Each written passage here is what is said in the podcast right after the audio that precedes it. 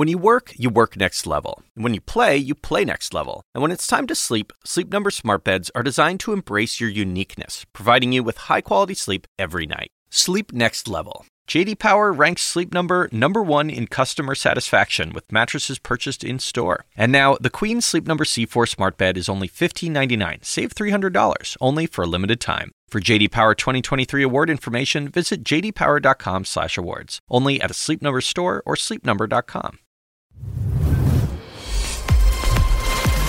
Coming to you live from the New York Stock Exchange, I'm Zain Asher, and here is what you need to know. The death toll from the coronavirus rises in China as border restrictions tighten to stop the spread. And the UK grants Huawei a limited role in building its 5G infrastructure despite pleas from President Donald Trump. And on Capitol Hill, it's the final day for opening arguments in the Trump impeachment trial.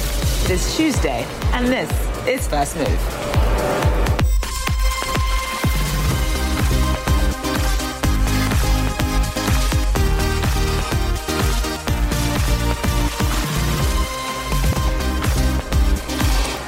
Welcome to ha- First Move. So good to have you with us. It is another tense day when it comes to global markets as investors monitor the progress of the coronavirus. But after two days of sharp selling, US and European stocks are actually stabilizing. You finally see green arrows across your screen. US futures are on track for a solidly higher open. European stocks are higher across the board as well. But investors are still a bit sensitive to the latest coronavirus headlines. But for now, traders may feel that markets have dropped too far too fast. That is why we're seeing a bit of an uptick right now. The Dow actually suffered its worst day of trading since October on Monday, dropping more than 1.5%. It has fallen into negative territory for 2020 and it has posted losses in five straight sessions. The Nasdaq suffered its worst day since August on Monday, too. We are also seeing some calm return to the U.S. Treasury market. 10 year yields tumbled Monday as traders flock to safe havens like government bonds, but yields are ticking higher today. Safe haven gold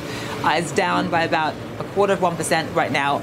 Our main driver, though, today is still, of course, the coronavirus. Hong Kong is imposing severe restrictions on travel from China as the infection rate on the mainland continues to accelerate. The death toll has risen above 100 people, with more than four and a half thousand cases that have been confirmed so far. 60 million people across the country are on lockdown. David Culver is joining us live now from Beijing. So, David, I still want to talk about Wuhan because, of course, that is the epicenter of this uh, deadly disease. Does Wuhan actually have the healthcare infrastructure it needs to really handle this? It seems, Zain, they are being flooded with more than they can handle. And proof of that is coming straight from the top. President Xi Jinping himself, who just speaking a short time ago, according to state media, with the World Health Organization head, and said that this epidemic uh, is something that he is determined to bring down. He's determined to stop it. He calls it a demon, and he says it will not hide from him. He also says he's the one personally giving the orders to these deployments. And so, to your question as to the resources down there, well, it seems like they need them badly because we know of at least 6,000 medical personnel, military and civilian, talking about doctors and nurses who have been deployed to Hubei province and to the city of Wuhan in particular. And we also know that they're building two hospitals that will hold about 2,000 plus patients. So they're trying to accommodate even more beds. Now, we hear that the city of Wuhan itself has 13,000 beds dedicated to those infected with the virus. The other thing they need, Zain, are resources. We're talking about goggles, masks, and even hazmat suits. Those are, are crucial right now. And so part of that is coming not only from up production here, they essentially have restarted the factories, if you will, in the midst of a holiday to try to meet that demand. But it's also coming from the outside, including from Japan and South Korea. Interesting here how this is working. Okay, so it's because Japan and South Korea are bringing in planes that are eventually going to take citizens out of the lockdown zone. So the Japanese citizens who are approved to be on that flight, and likewise the South Koreans, they will get on that plane. But in exchange, uh, at a goodwill, really, South Korea and Japan leaving behind several masks uh, as well as the hazmat suits, those things that are, are, most needed right now. We know a few hours from now, Zain, an American airplane will be leaving, an aircraft uh, carrying at least 240 Americans, U.S. diplomats, their families, as well as civilians who were allowed to apply for select spots. That's going to leave, head to the west coast of the United States and they will be in quarantine, those passengers, for up to 14 days, Zain, upon their arrival. We're also hearing about some restrictions travel wise. Uh, certainly coming out of the territory of Hong Kong, they have put in some very strict travel regulations with regards to those coming from the mainland, particularly from Hubei province. They essentially said if you're from there or if you have traveled there, you cannot enter Hong Kong within two weeks' time. Singapore is doing something similar where they say any student or staff member from schools who were in anywhere in mainland China cannot go into those schools for two weeks. An Australian state doing something similar. So we're starting to see these stepped up restrictions coming really worldwide. The U.S. CDC there has said that they're uh, telling folks to reconsider travel to China and telling them quite explicitly, Zain, not to travel to Hubei province. And David, just in terms of healthcare workers, how are they being protected in all of this because they are also one of the most vulnerable here. There is a real struggle there with the healthcare workers. We have spoken to at least half a dozen, my team and I here in Beijing, and they are dealing with not only the lack of resources, and there's a dire need for that, and they say that they feel like they're going into battle without armor. And so this, um, this you know, explains why now President Xi Jinping is, is pushing forward with these resources and saying that he's deploying them himself and making those orders. Um, but also they themselves are in contact with the infected and contracting the illness. In fact, one nurse tells us that at least 12 of her colleagues have contracted the virus. Some of them are intensive care, some of them were sent home with medication, but Zain, either way, they're unable to do their job, which is treating for those who are sick because they themselves have been infected. David Culver, live for us there. Thank you so much. Coronavirus fears continue to grip Asian markets Tuesday. South Korean stocks tumbled on their first day of the trading uh, this week. Hong Kong markets are scheduled to begin trading again tomorrow following the Lunar New Year holiday. Anna Stewart uh, joins us live now. And Anna, the ones we are really watching closely are Asian travel stocks uh, because they are getting hit hard here. Yeah, they are one of the sectors that are particularly under pressure. But just to give you an idea, we did see the sell-off continue into the Asian trading day Tuesday. Uh, of course, the Chinese indexes are largely all closed for the holiday. We did have the Kospi, South Korea's index opening. Now that opened 3% down, so it's playing some catch up there. Nikkei down another day, half a percent. That can add to yesterday's 2% drop. And Singapore's index 2 down nearly 2%. I'll bring up those travel stocks. I did want to, to show you just how badly some of these are faring. Qantas down 5%, Korean Airlines 6.7%. So some real big hitters there. And this is largely on containment measures. That's what's putting all this downward pressure on these stocks. Factories closed, shops closed, travel restrictions. That doesn't bode well for many of those Asian stocks. And of course, more globally, looking at those that are exposed to China. Now, you did mention Hong Kong. We are expecting Hong Kong stock market to reopen tomorrow, Wednesday. That's in less than 12 hours' time. However, we do understand that Hong Kong uh, government has told many businesses to close their offices, to have people working from home. So unclear whether it will reopen. If it does, I think you can expect to see some really hefty losses again on that index tomorrow. Zain? And oil has also been heavily impacted in all of this, especially just given that China is the largest consumer uh, of energy in the world. It is, and also oil is such a sentiment trade, isn't it? There's this huge fear, and, and mining stocks as well, I should say, that if consumption is hit, if, uh, if factories are closed, you're going to see much less demand for raw materials for oil. You can see the prices there. We saw bigger losses actually yesterday on the oil markets. Um, interesting today in Europe. Europe did open higher despite all the big losses yesterday. It was looking more positive. The announcement that Hong Kong is going to uh, have higher travel restrictions between Hong Kong and the Chinese mainland, that has seemingly hit European markets. They pared back the gains they had earlier today. US futures pointing higher, so some positive uh, positivity there. I think it'll be interesting to see what earnings we get out today in the US. Uh, Apple, Starbucks, also LVMH actually in Europe, and all of these stocks, of course, have exposure to China. So we'll be looking out for any uh, notes on the outlook for Q1. See whether the China exposure is being taken into, account already. Zain. Right, Anna Stewart, live for us. Thank you so much.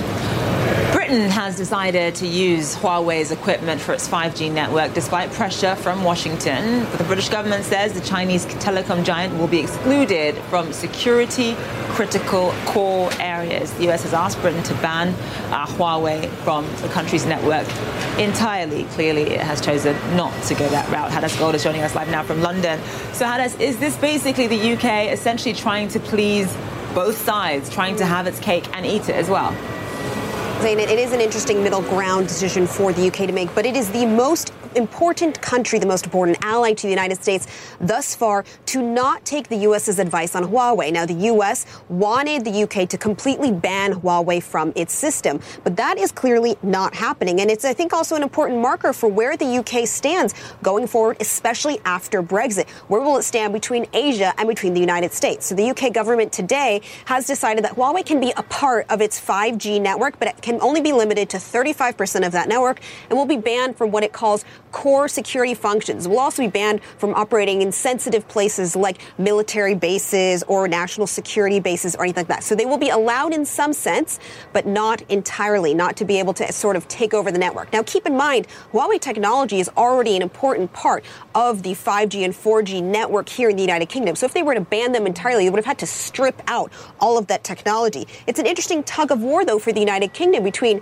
politics, between economics, and between national security because, on the one hand, Boris Johnson has promised that the entire country will have high speed 5G connectivity by 2025. And Huawei is the leader when it comes to 5G, and they also offer it at a better price than some of their competitors.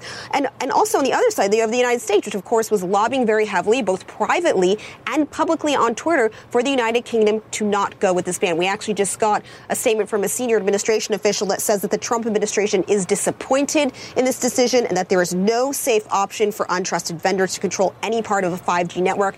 And the Trump administration says that they will continue to try to push other countries to completely ban Huawei. Now, Huawei, for its part, uh, I'll pull up their statement right now. They says that they are reassured by the UK government's confirmation that we can continue working with our customers to keep the 5G rollout on track this evidence based decision will result in a more advanced, more secure, and more cost effective telecoms infrastructure that is fit for the future, gives the UK access to world leading technology, and ensures a competitive market. But the United Kingdom clearly thinks it's found some sort of middle ground. They say that they are assured they can protect themselves against any sort of national security threat that may be posed by China. Now, Huawei has always denied that the Chinese government can have control over them, but there is a law in China that says essentially any Chinese any Chinese company has to help out the Chinese government if requested by the Chinese. But Huawei says they will never acquiesce to such decisions. They're quite pleased with this. The UK government thinks that this is a proper middle ground they can protect against it. But the real question will be how will this affect the U.S. relationship? Thus far, as we've seen no tweet yet from President Donald Trump. Hadas Gold, thank you so much.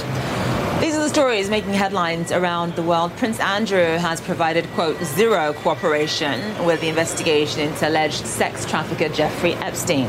That's according to the U.S. attorney who's in charge of the case. This comes after the prince told the BBC in November that he was willing to help any investigation.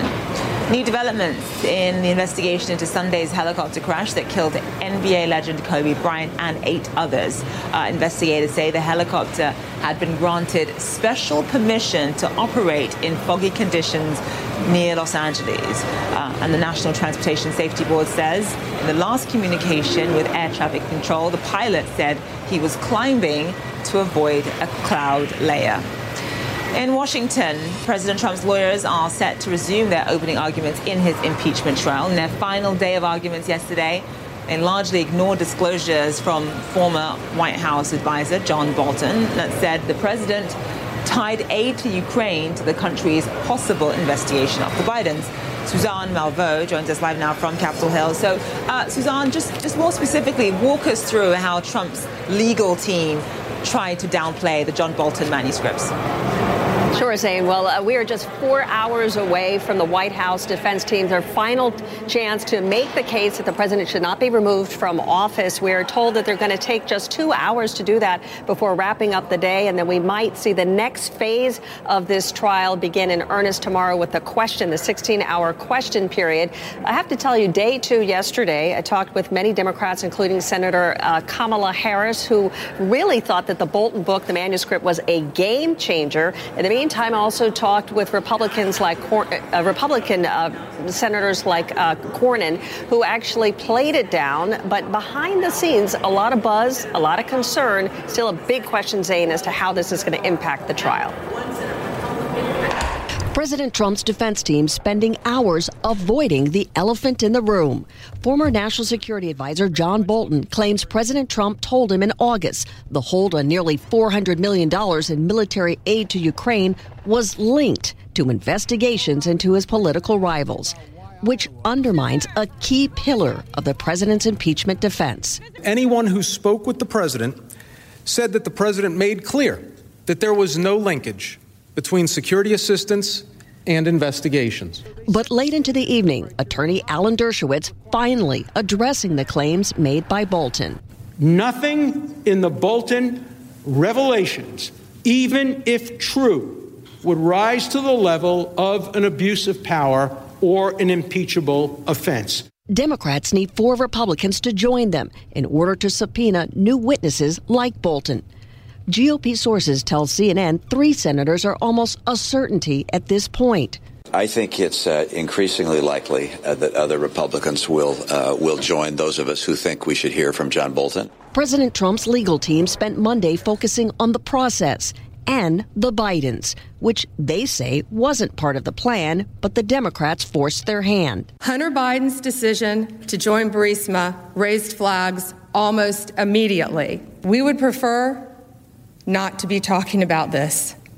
We would prefer not to be discussing this.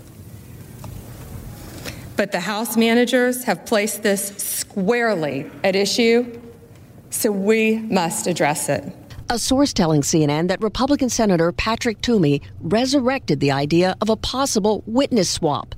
But Democrats have repeatedly said such a trade, say Hunter Biden for John Bolton, was off the table. Hunter Biden's not on trial. This is clearly an attempt to uh, feed red meat to their base, but also red herrings to take us away from the central issue. This, as new details from Bolton's manuscript could further strengthen the case to call Bolton to testify. The New York Times reports Bolton writes that he privately told Attorney General Barr that he had concerns President Trump was effectively granting personal favors to the autocratic leaders of Turkey and China. Bolton claims Barr replied he was worried that Mr. Trump had created the appearance that he had undue influence over what would typically be independent inquiries. The Justice Department denying the claims in a statement, saying the account as related in the Times grossly mischaracterized what Attorney General Barr and Mr. Bolton discussed. Senator Cornyn and the overwhelming majority of Republicans are telling me that they are not going to make any announcements about witnesses, any decisions around that until after the process of the White House counsel uh, making their case, the 16 hours of questions and then the four hours of debate. So all eyes are now on the, the last two hours of the defense. How are they going to handle the Bolton issue? Uh, Bolton is a good friend to many of the Republican senators. Uh, the question being, will these White House lawyers actually uh, attack or try to discredit Bolton as the president would prefer. Zain? Suzanne Malveaux, thank you so much. President Trump is set to unveil his long awaited Middle East peace plan at the White House. He says it can bring peace to the region if the Palestinians go along with it, but they're already rejecting the plan, saying it offers too many concessions to Israel. When President Trump lays out the Middle East plan, CNN will bring it to you uh, live at around 5 p.m. London time. Okay, coming up, we'll have more on how the coronavirus outbreak is impacting the air travel industry when we hear from the CEO of IATA. And in just a few days, Britain will officially, it's finally here, guys, officially leave the European Union. How the world is preparing for that exit. That's next.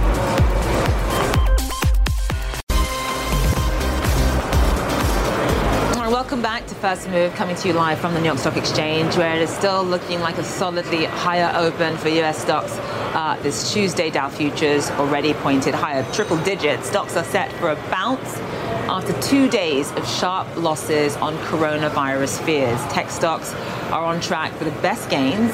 The U.S. Federal Reserve begins its first policy meeting of the year today. The economic effects of the coronavirus are sure to be a main talking point. For more on the markets, I'm joined now by John Bilton, He's the head of global multi-asset strategy at JP Morgan Asset Management. Thank you, John, so much for being with us. So the FOMC meeting today and tomorrow discussing balance sheet, short-term interest rates as well.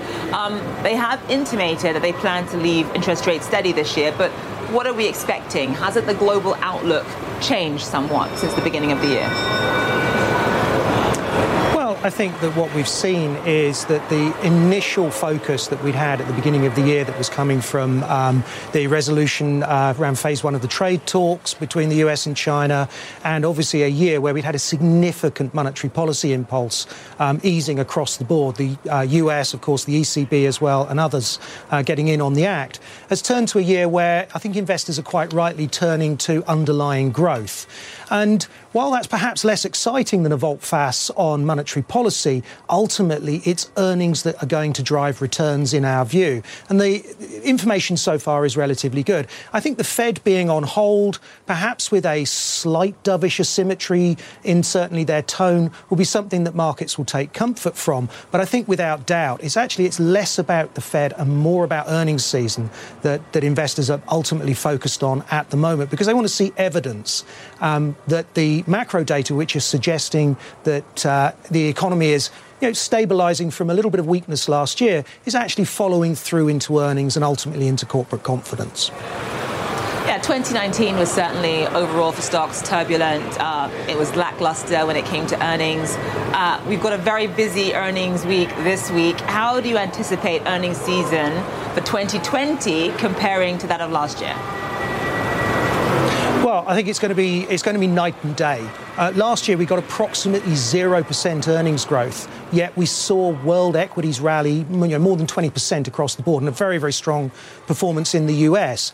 And I think this year um, we're going to be turning it around. It's going to be less about valuations, less about that monetary policy impulse pushing valuations up, and much more about looking for those underlying earnings. And the outlook is relatively reasonable. If we look at where we expect growth globally to be, probably roughly at trend around the globe this year, um, gradually improving from you know current weakness towards a sort of trend level trend like level of growth by middle year. What does that translate to? Perhaps around 3% real growth, a couple of percent inflation. Add on to that the dividend that one would normally clip from the equity markets, and you're looking at upper single digit returns without actually expecting the multiples to do anything for you. So already, I think the focus on earnings, the focus on growth is going to be much more palpable this year than it was last year, which was very much about monetary conditions and about multiples. We've already had the phase one of the US China trade deal um, signed. Obviously, though, there are tariffs that are still in place. How much is the market really itching, and how much does the market desperately need that phase two deal signed uh, sooner rather than later? I think the market right now recognises that the you know, trade deals take a long time, particularly when they're as large, wide, and complex as it would be between the US and China. And I think the expectations that we get further rounds of trade negotiation and, and, and, and, deals this year is relatively low. I think instead it's a question of looking for some level of stability in that regard and recognizing that you know, globally we've seen a, a, a slowdown in a number of measures, particularly inventories, capital spending, and consumer sentiment. And that all seems to be bottoming. Some of the key leading indicators, things like DRAM prices, um, semiconductor volumes, all all these kind of things, which are good leading indicators for the world economy, are actually looking a little bit healthier. We've not yet seen capex coming through. It's not necessarily that we need to see a major improvement in, uh, you know, as in an, another phase of trade negotiation, but simply stability. And that in itself, I think, with a more stable macro outlook, uh, a more reasonable macro outlook, will actually lead to a little bit more confidence and a little bit more earnings growth and activity. Looks like we are running out of time. I wanted to ask you about the coronavirus because, of course, that is a risk event that the market has not been prepared for at all, but we'll have to leave it uh, for another time. We'll see whether this market is resilient enough to handle those headwinds coming from Asia. Thank you so much, John Bilton from JP Morgan Asset Thank Management. You. you are watching First Move. The opening bell is right up after this short break. Don't go away.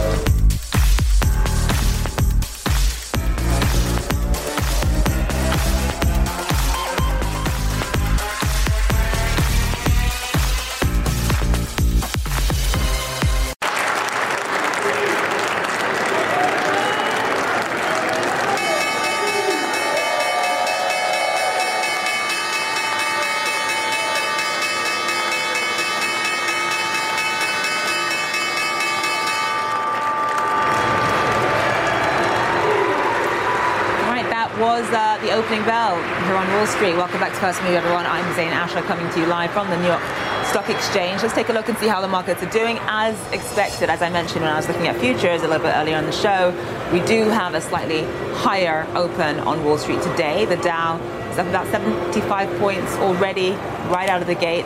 Definitely a sharp turnaround from yesterday, where the Dow was down 500 points or so. However, despite the green arrows on your screen, investors do remain deeply concerned about the spread of the coronavirus in Asia. We now know that uh, more than 4,500 cases have been confirmed in mainland China and more than 100 people have died from this disease. That said, global stocks have fallen sharply since late last week uh, and stocks may simply have been overdue for a bounce. Investors using the red arrows we saw yesterday as a buying opportunity. European stocks, let's take a look here, which have also fallen sharply on virus fears too, are higher across the board as well today. Hong Kong's flagship airline, Cathay Pacific, is cutting the number of flights to and from mainland China by at least 50%. The measure, designed to contain the coronavirus, will be in place until the end of March.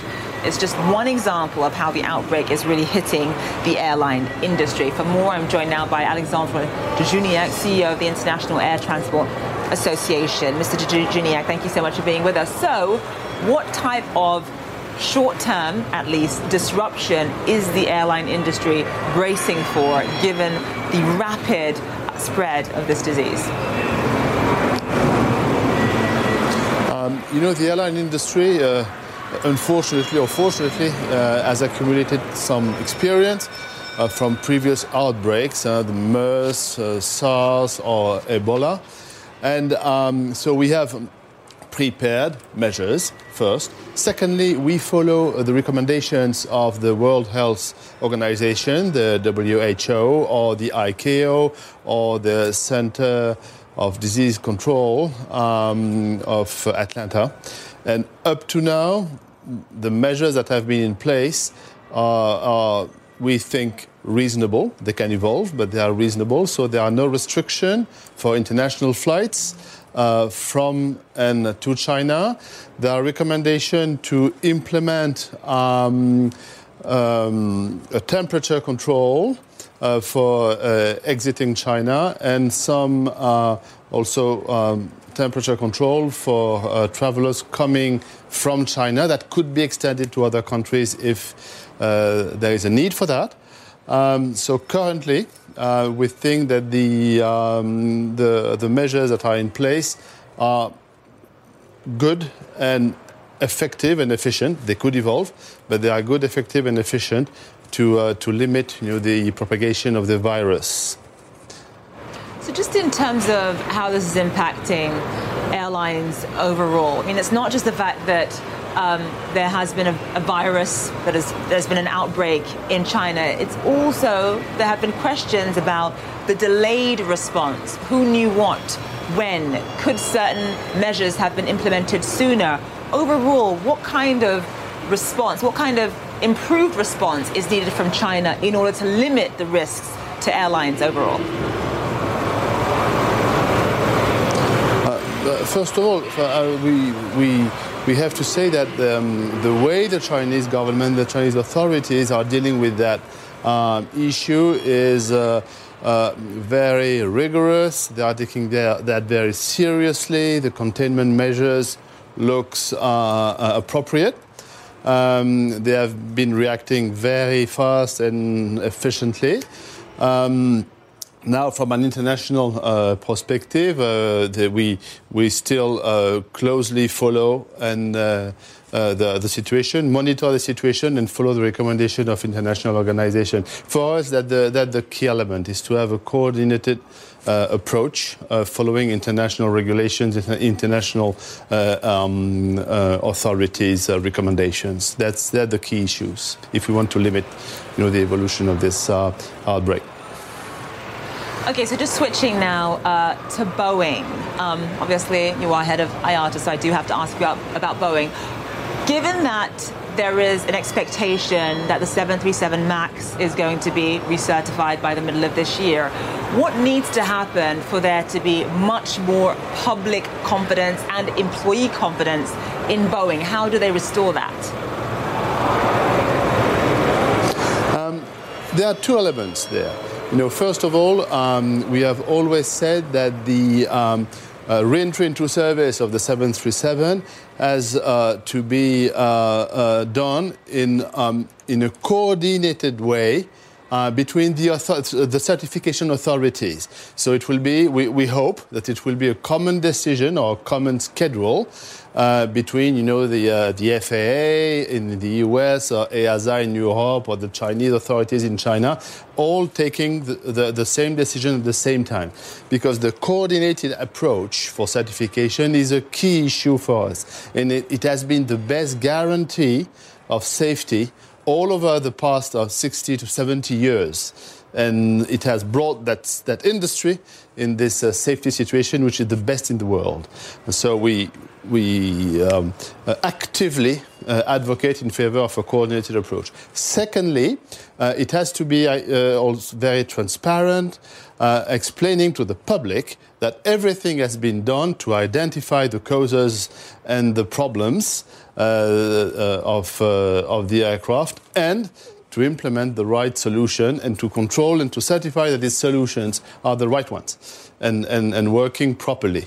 So um, if it's done, uh, in that way, in, in, a coordinated manner between the authorities, I think that um, we will see a good re-entry into service of that aircraft, and um, uh, we will restore um, the uh, uh confidence of the public uh, in this uh, in this aircraft, which is, of course, a key issue. Alexandre Juniac, CEO of IATA, thank you so much. Appreciate that.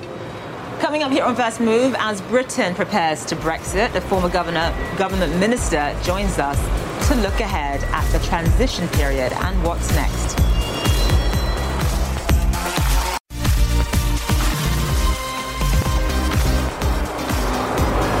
Britain is gearing up for Brexit. In just a few days, the country will formally leave the European Union, setting in motion something that started almost four years ago with the referendum world braces for the break-off. Joining me now to look ahead is Lord Jim O'Neill, a former British Treasury Minister for the Conservative government. He joins us live now from London. Um, so what can we expect from the transition period, do you think, that happens from Friday onwards as the UK and the EU negotiate over a trade deal?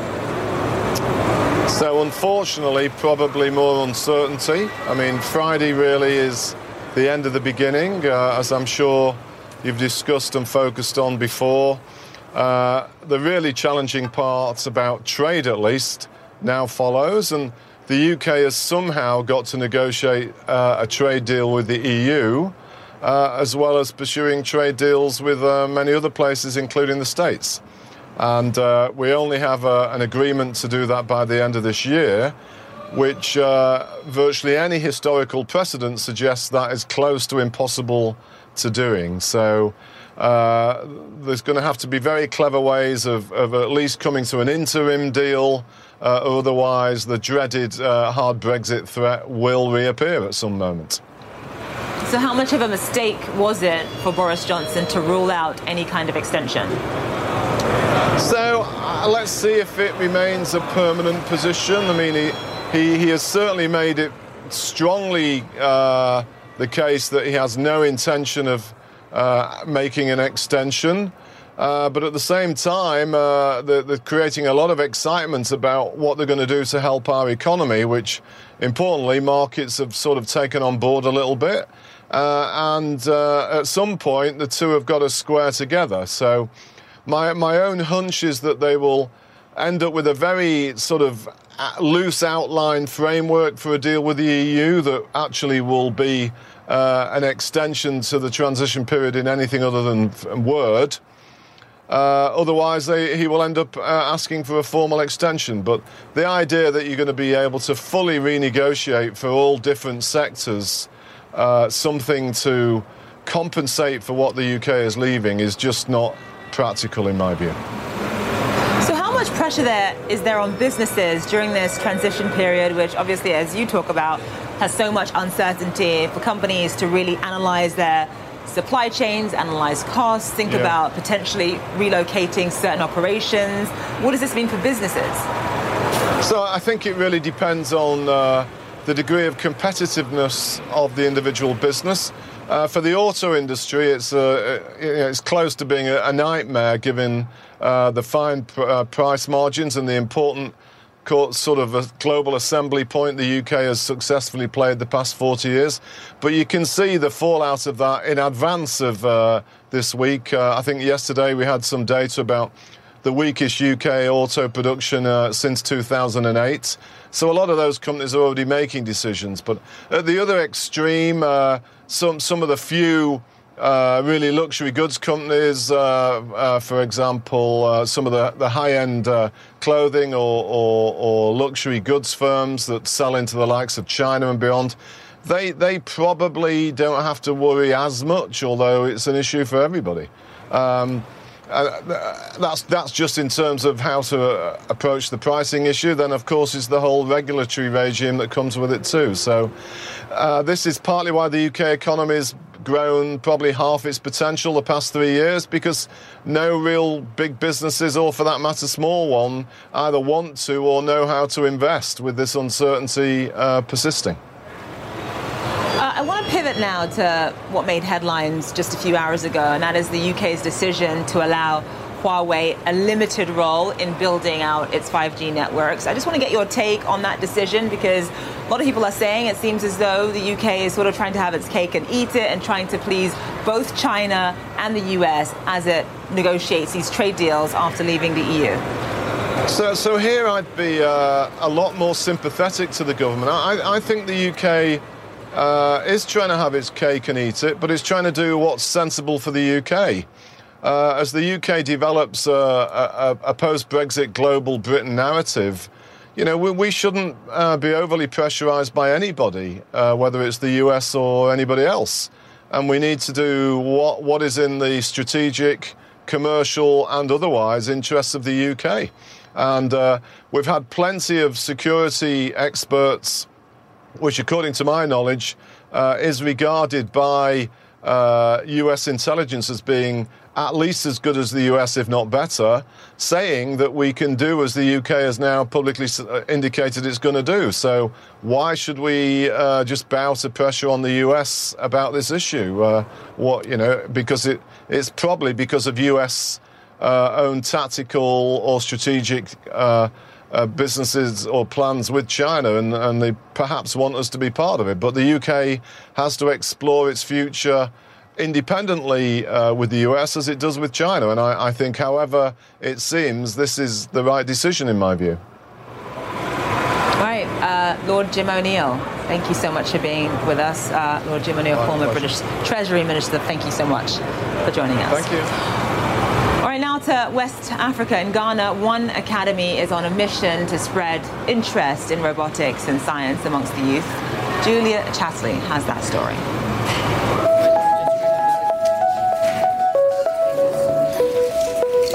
Ghana's capital city of Accra is home to the Ghana Robotics Academy Foundation, which aims to bridge the gap between scientific theory and practice for children of all ages. We have built a robot, a robot that is designed to pick up items and then to navigate through lines. Led by Yao Akraku Yirenchi. Excellent. The Academy has taught over 7,000 students how to code using Lego robotics as part of their robotics inspired science education program, RISE. The Ghana Robotics Academy Foundation is an organization set up to give young people opportunities so they, they can become problem solvers. The 2019 RoboFest World Championship was won by the Methodist Girls Senior High School. We are very happy. I mean, it just put us in the spotlight all over the world. Since the All Girls team's triumphant win, Ghana's Ministry of Education has announced that robotics will soon be taught from the basic level of education in schools. We should see robotics introduced at least at the junior high level and the senior high level, and that would be very, very good. The Academy's founder, Dr. Ashitey Trebi-Ollennu, is a robotics engineer for NASA, currently leading a mission to discover the makeup of Mars. Hoping to inspire children, he set up the school in 2011 in his home city of Accra. I'm a strong believer in what we call STEM education science, technology, engineering, and math. And I, I personally believe that every kid has the capability to do science. Thanks to the skills acquired at the Academy, many of their alumni are now working professionally in aerospace, mechanical, and electronic fields. I'm happy to report that some of our young people, through hard work by the team that I work with and the kids' own hard work, have gained admission into top universities around the world. And I think that if we keep at this, with the numbers that you have seen, it can only multiply. And then we can begin to solve the problems that have remained unsolved for so, so, so long. I think Ghana is in pole position to be a leader in this space. There's no question about that. You are watching First Move. We'll be right back. We all do things our own way. And since the way that each of us sleeps is unique, you need a bed that fits you just the right way. Sleep Number smart beds make your sleep experience as individual as you are, using cutting-edge technology to give you effortless, high-quality sleep every night. JD Power ranks Sleep Number number 1 in customer satisfaction with mattresses purchased in-store. And now, the Queen Sleep Number C4 smart bed is only $15.99, save $300, only for a limited time. For JD Power 2023 award information, visit jdpower.com/awards. Only at a Sleep Number store or sleepnumber.com.